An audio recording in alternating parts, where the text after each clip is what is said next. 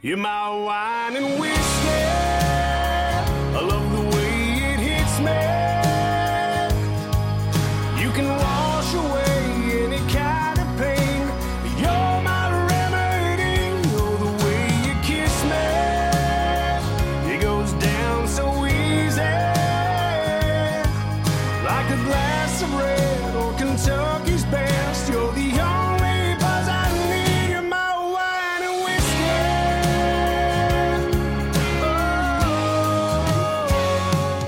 And that's a bit of the great new release from my guest, James Downham. The song is called Wine and Whiskey from his full length debut album that is out now called The Long Way Home. We're going to play a couple of tracks from that album, including Wine and Whiskey. My pleasure now to introduce you to James Downham. Hey there, buddy. Hey, how are you doing, Dave? Thanks for having me.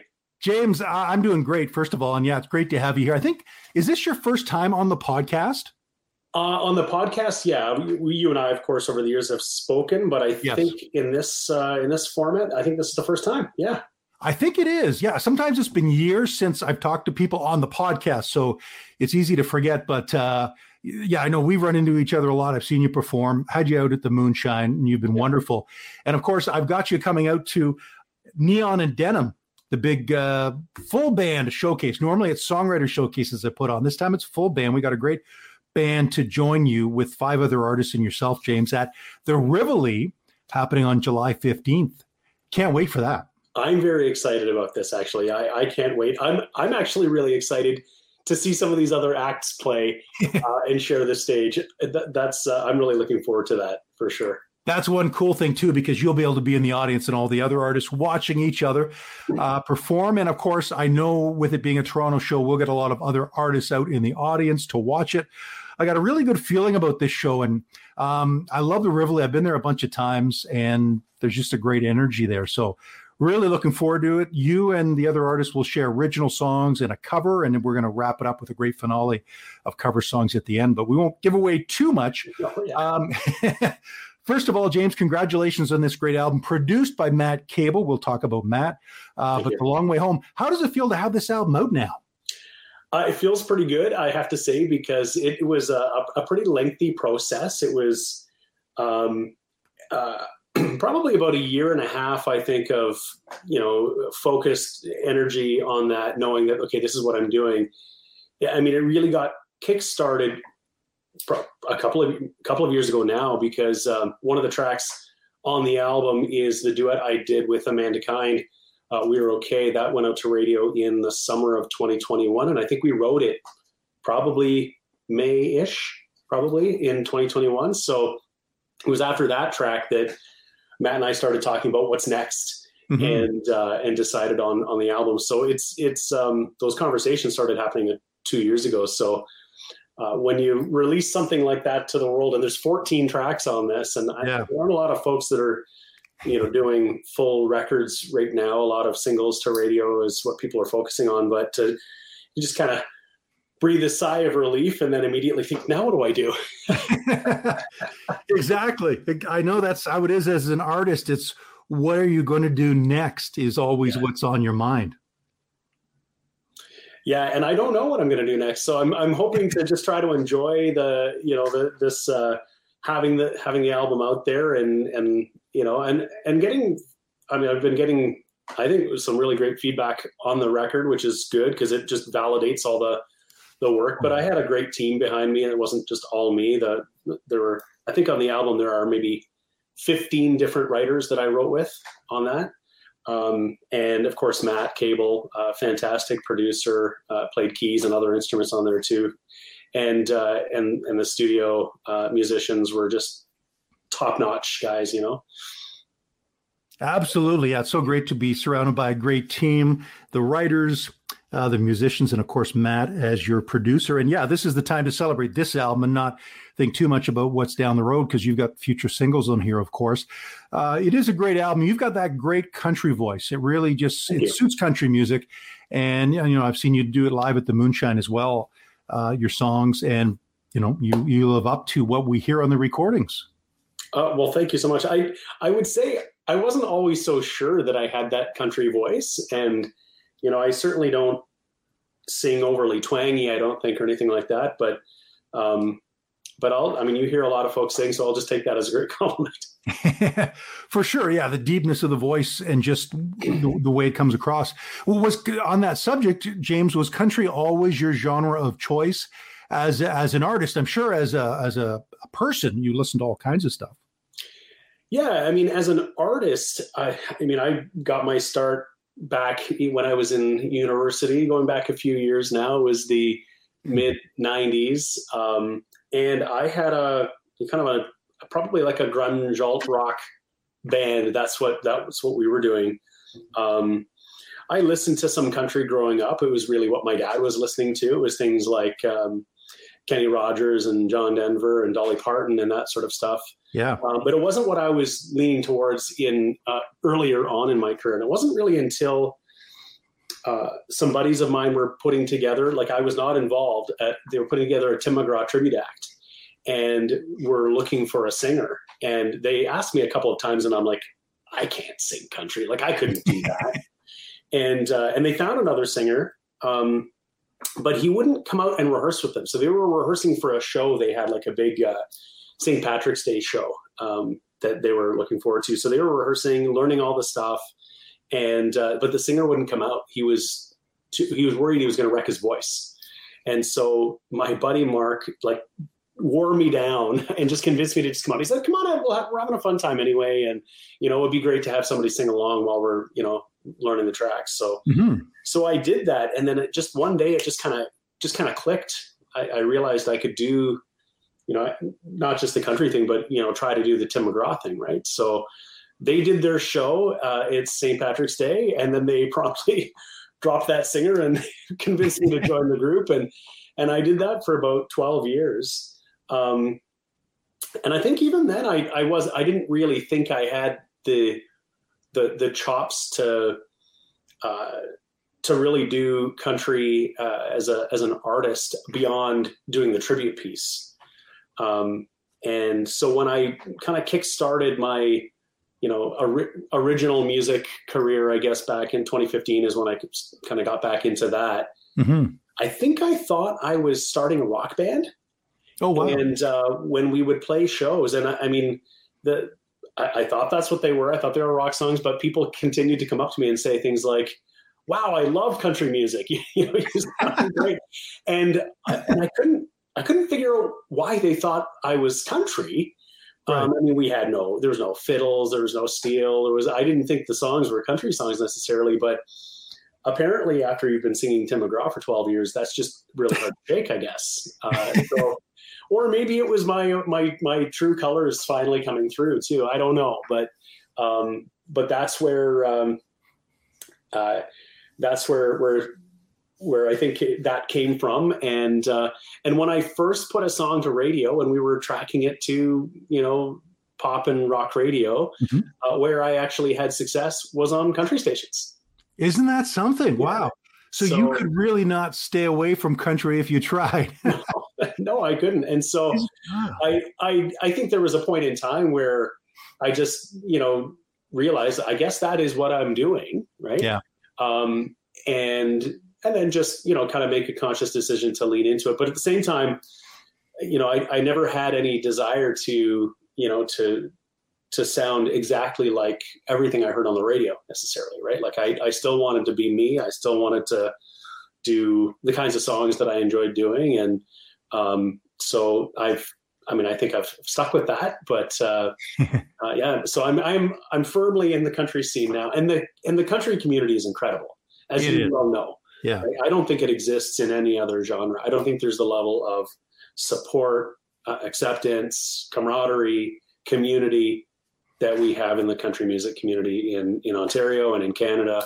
It's uh, unparalleled. Yeah, totally agree with you. And that's something I always say too. And I wonder if other genres have it, but I just, I think that is unique to country, just that bond we have and the way we connect and uh, just yeah. that whole support system. And so I agree with you on that. Now, the Tim McGraw thing is cool. He's one of my favorite artists.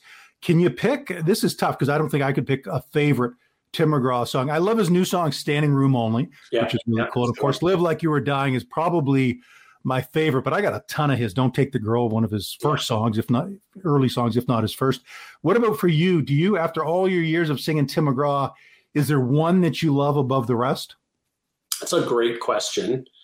Uh, I don't know if I could pick one necessarily, but I will say that um, uh, "Live Like You Were Dying" has always been a special one. When when it, it, it came out right at the time when I started in the the tribute uh, world, mm-hmm. so we were gearing up for a show, and that song came out or that record came out. I got the record as soon as it came out, and I said to my buddy Mark, I'm like, "You got to hear this track. Like this is going to be a huge hit." You know, yeah. pardon me. And I think the other thing too is that I'm, you know, I I like singing songs that are vocally challenging, that are, you know, soaring vocals and things like that. So that song does that. And I think the other ones that I really enjoyed doing of Tim McGraw's uh, were some of the duets with Faith Hill, right? Yeah. I think for that, the harmonizing, some powerful vocals. Uh, I think that's one of the things that when Amanda Kind and I were uh, writing uh, We're Okay with also with Matt Koebel and Gary DeMayer, we were trying to channel, I think, that that vocal feel and sound of those just really soaring vocals doing the Tim and Faith type thing. Yeah. Oh, um, that's cool. Yeah. Yeah. Of course, It's Your Love was their first and probably the biggest duet they did. Uh, I think they ha- they had another one, I Need You. Yeah, and another one I liked doing was, um, well, I mean, they had a few. That uh, Let's Make Love yep. was another one. And then um, Like We Never Loved at All that ah, was that was another uh, favorite of mine too, for sure. Yeah, another one of his. I mean, I could go on and on, but uh, please remember me, written by Rodney Crowell. You know what? And that was one that I, when we were doing the Tim McGraw thing, I, we didn't do it a lot, uh, but um, but I loved doing that one. Again, it's just another song that just lays it out there vocally, right? Yeah. Oh yeah, um, they're very challenging kind of song in terms of like the vocals, like you say, really felt it out, and there's so much depth to that song uh, great artist. Um, let's turn to some of your music. Let's uh, talk about Wine and Whiskey, which is the new single. There's a video out for it as well at a church. Uh, and this is such a great song because, of course, the title would make us think of wine and whiskey and wanting to drink it. But this is more about a person in your life that is your wine and whiskey, is kind of your comfort.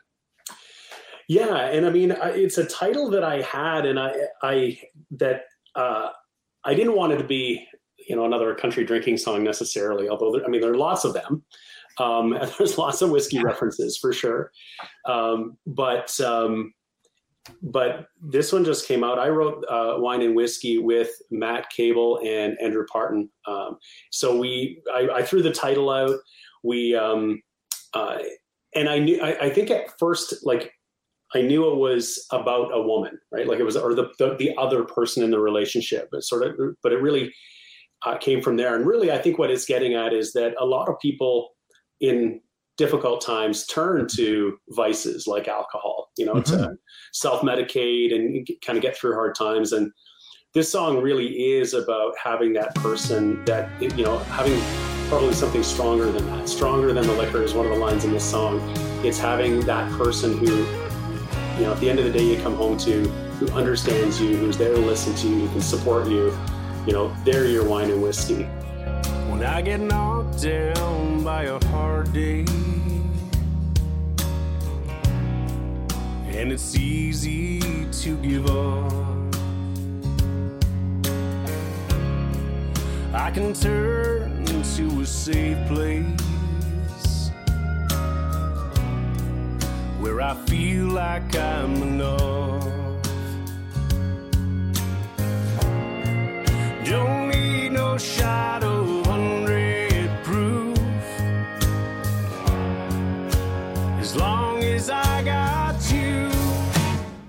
You're my wine and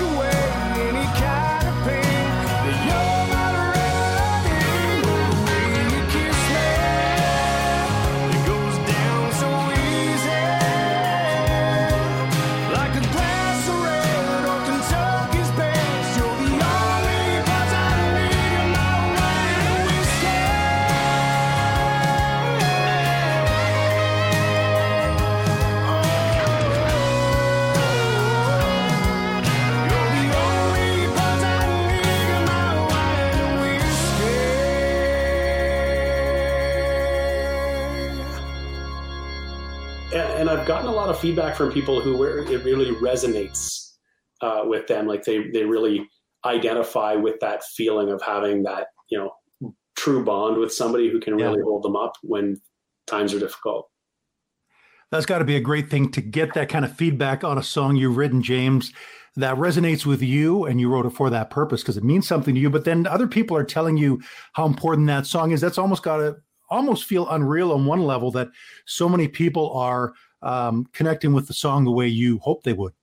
Yeah, it it uh, it it's really crazy when I think about it. Like, I mean, I've put other songs out into the world, but I don't think I've had people connect quite in this way, which I think is wh- why the song seems to be doing so well right now. A couple of little, little quick little stories. One is Yeah. that the day the song came out as a, a single to streaming platforms, it's it's out on radio right now. Uh, I was doing a benefit show in Stratford, which where I live, and um, it was a, a- benefit for clean water for the Oneida of the Thames. They were having a, a water crisis at the time, and uh, so a bunch of artists uh, from the area were there, and uh, one of the uh, elders was on stage organizing the event. Mhm. And from the stage, prior prior to getting started, I'd been talking to his partner, uh, who was sort of at the merch table there, and we were chatting. And she had listened to the song and she really liked it, so that was great. But while we were chatting, and and her partner was on stage addressing the crowd, um, he was thanking people, and he turned to his partner from the stage in front of this full audience and said, "And I want to thank my partner." Uh, for being there to support me. You're you're my wine and whiskey. Like Wow. he said this in a heartfelt way. I hadn't gone up and sang the song yet or anything like that. We hadn't started the show. Yeah. I was dumbfounded. Like I, I had to stop and just say, like, did did somebody just quote my song lyric? It, like from Yeah. the stage in a way like that. It wasn't uh it wasn't like put on or anything like that. Like he meant it. Like he Mhm. heard that lyric, listened to the song, and he identified with it, and then you know it said that. So that was I, I was blown away by that. And then another thing that I just is crazy is that um, a fan reached out from I think maybe from South Carolina to let me know that she was getting married and that was their wedding song.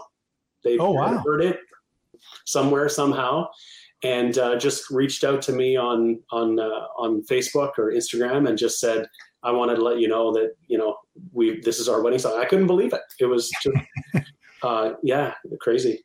That is the ultimate for for a song to be a wedding song. That uh yeah, that's quite a high honor. hmm Yeah. Incredible. It's such a beautiful song. There's the music video out, uh, people can check out online. Songwriting for you, James, when did you first decide and uh, feel compelled to start writing songs? I, I think I always wrote when I was younger. I, I definitely wrote um, poetry. You know, like that. I, I, I did that. I found found that really challenging, right? Like sure. to get the, the the meter and the rhyme and all, and yeah. all of that sort of thing. And so, um, uh, but it was my buddy Mark I've mentioned, who's who's been in my band, and we've had a bunch of musical journey experiences or our journey uh, together.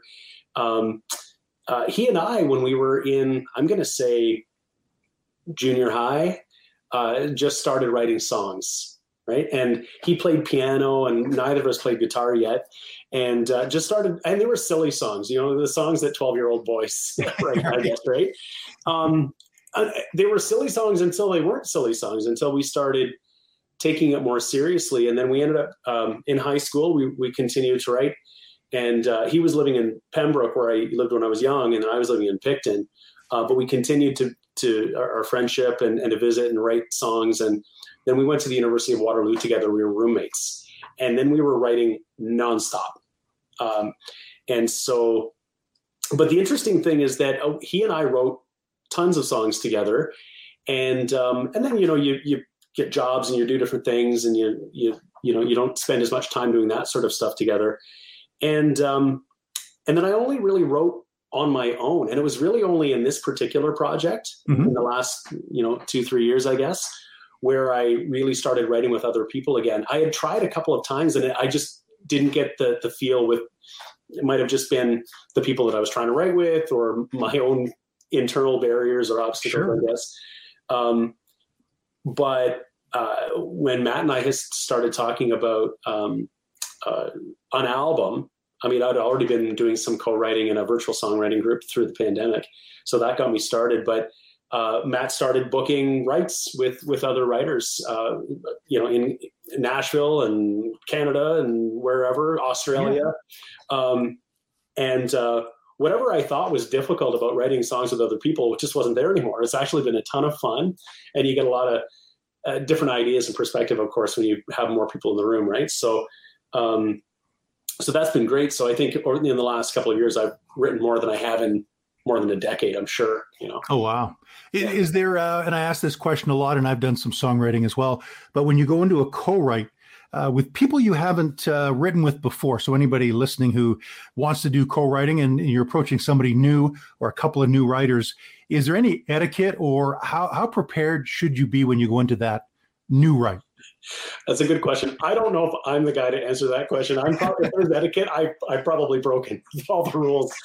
Um, but in my experience, you know, like I think it's actually the people that I've been writing with. It's been fairly easygoing. I think people just come in and uh, sometimes people have a, a, structured idea about what they what they want to bring.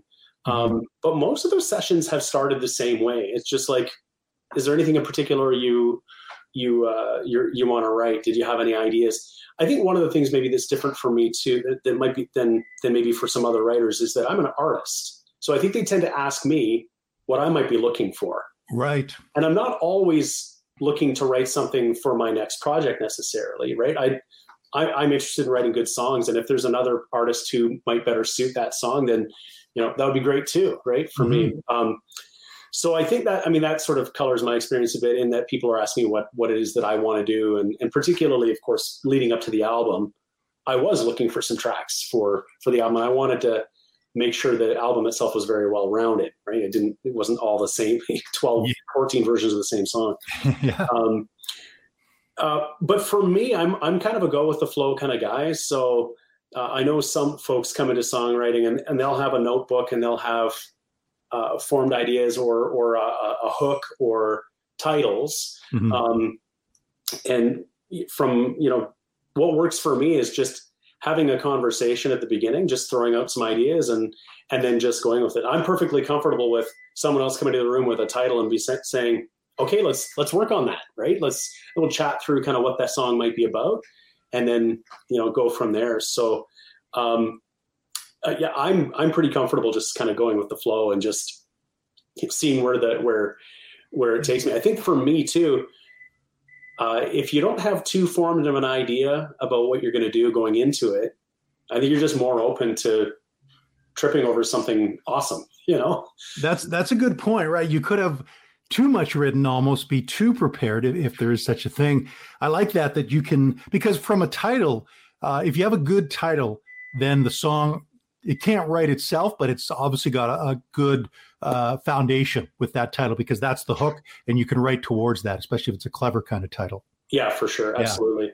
Yeah. Uh, and so when you write, uh, like you said, you, you're writing a lot for your own project, which is out now, The Long Way Home. But if you were to sit down and, and have you tried to write for another artist, and does, does that change the way you write? And is it fun?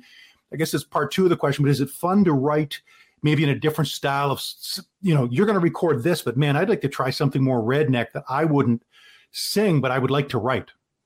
Absolutely. I mean, I think I think that's the way I used to write years ago when when my buddy Mark and I would write. We weren't writing necessarily for us as the artists. We were just writing songs that we thought were fun or uh, captivating or cool or whatever it was. Right? Mm-hmm. It, we weren't writing for a specific purpose or a specific artist. So it was you could you know you could let any idea flow. I think you know I'm probably writing with more of a purpose now, but that might be just you know uh, who is an artist out there that might pull this off, right? Or right.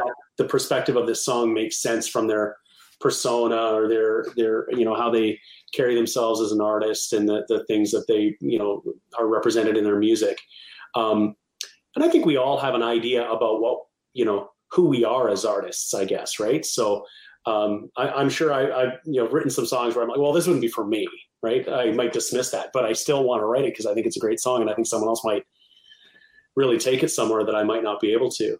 So, yeah. so that's why for me, I, I'm not 100 percent only solely interested in writing for me as an artist because I I want to I, I I mean even for me as an artist doing a full record, I wanted to have a wide uh, selection of songs, different sounds, fast, slow, traditional, you know, more contemporary, whatever. Mm-hmm. Um, and I hope I pulled that off. I don't know. I'll find out as time goes on. um, but um, but other artists probably have the same thing, and they've got a lane they might want to stick in, and and but I might still want to write that song, even though that's not for yeah. me, right? Makes sense. Yeah, and exciting to see if that song can take off with someone else that you pitch it to, and uh, that's a cool journey on on it of itself. Uh, but the album is The Long Way Home, uh, 14 songs, 53 minutes of uh, solid music on this album. Um, we're going to turn to another track. Tell me about Unwind. Yeah, Unwind. This is this is an interesting one. This so this is one I wrote with um, Matt Teed and Jessica Soul, and uh, uh, this is another one where I don't think we really had much of a solid idea going in. We just kind of talked it through. Um, I think Jessica had the the title, and then we just sort of figured out sort of what that really was all about and and wrote it. Um, what uh, I have to say that this one was interesting on the on the record because um, uh, Matt and I were getting ready to go in the studio, and I wasn't. I, mean, I won't say I wasn't sure about this song being on. I, I think I was sure about the song going on, but uh, Matt can you know he can whip up a a, uh, a demo like pretty quickly. He's an extremely talented guy, and so we were getting ready. I think we were going to be in the studio on Sunday. I think we were getting together on Friday, and right. did a demo for this song. And the production of this, so the the demo version of the song is very similar to what's on the record. There is some, um, I get like some airiness and some uh, echoing in the in the percussiveness uh, elements, of, percussive elements of the song. It's it's very um, I kind of get a retro sense to some of that, like some 80s vibe, so, so like 80s pop vibe, yeah, yeah. I, I would say, to the way the song sounds. Mm-hmm. Um, uh, th- actually, we were, we were doing this right after the um, CCMAs um, when they were in uh, London. Uh, it was the very next day. I probably was up pretty late. I was probably having a bit of a rough day, maybe I don't know. Um, and so laid the vocals down for this demo version. Um, and um, and when we went into the studio, I just wasn't I wasn't feeling it. What I was trying to do was recreate exactly the the demo vocals. I was tired. I was probably a little hungover. I was, uh, you know, it was a one take thing, but I just couldn't get into it. And I just turned to Matt and I'm like, like, can we just use the demo vocals? Uh, that is not, I mean, that didn't happen on any of the other tracks. All the other tracks, you know, we, we made down um, in a more traditional way in the studio. But for that one, uh, was really cool because I'd been listening to that demo, you know, in the car and wherever uh, a lot leading up to that. And I really liked the delivery. And uh, so Matt just listened to it. He said, yeah, I, I, I, don't see why we can't. And so we did. I think we, we might have retracked one line uh, just at the end of the song. Um, but I I loved the production of this one, particularly just the um, that something something that reminiscent, I think, of sort of some kind of '80s pop. So, uh, well, play the song, I guess, for folks, and they can they can uh, listen for themselves. But it, it's it's I think it's a favorite of mine on there. This day has been crazy, just trying to get it behind me. Counting down the hours to the clock and sets me free. I've been getting up early and coming home late. Trying to get home as fast as I can,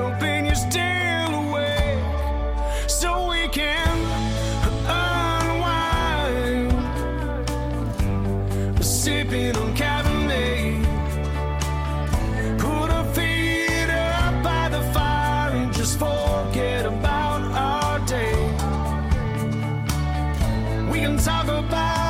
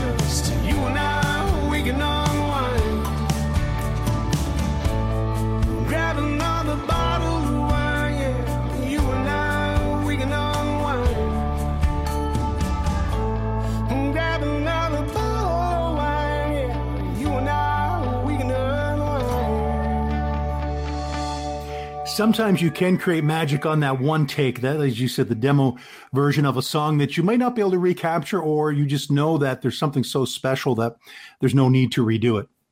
yeah, I don't know what it was about that particular song, that particular take. Um, and I think I was maybe just feeling too at the time what Matt had thrown down in fairly short order for that demo. And I, I think I was sort of, um, yeah, I was really feeling, I was kind of captivated by the sound. It sounded just, from my perspective, really cool and unexpected. It's not what I thought the song was going to be. Interesting. Um, and uh, and I just kept going back to that take, that version of the song. Mm-hmm. You know, like I think all the other songs, we definitely retract the vocals. You know, um, they, I wasn't intending to keep them. It was just it was just a version of the song for the band to listen to and come into the studio with an idea of how it was going to go. But that one just stuck. So uh, took a little bit of the demo into, yeah. the, into the CD or the record. That's awesome. It's a beautiful song featured on The Long Way Home, the debut full length album from my guest, James Downham from Ontario. Uh, as we get set to wrap up here, James, um, what's on your bucket list? What would you like to see happen in your career over the next year or so? What, what are you aiming for? Wow. Well, I mean, I, I guess there's a lot of things on my bucket list. I I don't I don't even know where to start. I guess uh, I I'd like to be on some of those big you know festival stages playing some playing some songs. I'd love to open for some of those bands that I listen to on the radio and love. Um, yeah, you know I think uh, and anything's possible. So I'm I'm gonna just open myself to, to the universe, uh, finding a way to make these things happen. But um, you know the last year and a half I've been really focused on uh, the studio and getting this record out there. And now I think I can turn my gaze to like, I want to share this music with the world, not just the recorded stuff, but like on stage and play it live. And hadn't, I mean, lots of people hadn't been doing a lot of performing uh, during the pandemic, of course. But um, uh, so that's, I'm, re- I mean, I'm really super excited to be playing at the Rivoli on July the 15th. Yes. Um, uh, at the time of us recording, the, the CMAOs are fast approaching, and I'll be doing a couple uh, showcase uh, shows there. So I'd love to do a showcase at uh, the CCMAs. I've never done that before. I've attended uh, a few times. Yeah, so yeah. even just playing, that, that's you know kind of a big event in uh, in the Canadian country world. So having a chance to to be playing a showcase for the CCMAs would be amazing. So that's maybe that's what I'll be looking forward to. That's a that's a great goal, great thing to aim for. And as you mentioned, the Rivoli on Saturday, July 15th, Neon and Denim Country Music Showcase that I'm putting on. You're one of my talented artists uh, performing. Can't wait to see and hear you that night and everybody else. So looking forward to that. James, thanks so much for being on the podcast. I love your album, The Long Way Home, and we played Wine and Whiskey and Unwind. And there's 12 other tracks uh, aside from those on that album that people will enjoy. Thanks so much for being here. Hey, I really appreciate it. Anytime, Dave. Anytime. I'm Dave Woods. Keep on keeping it country.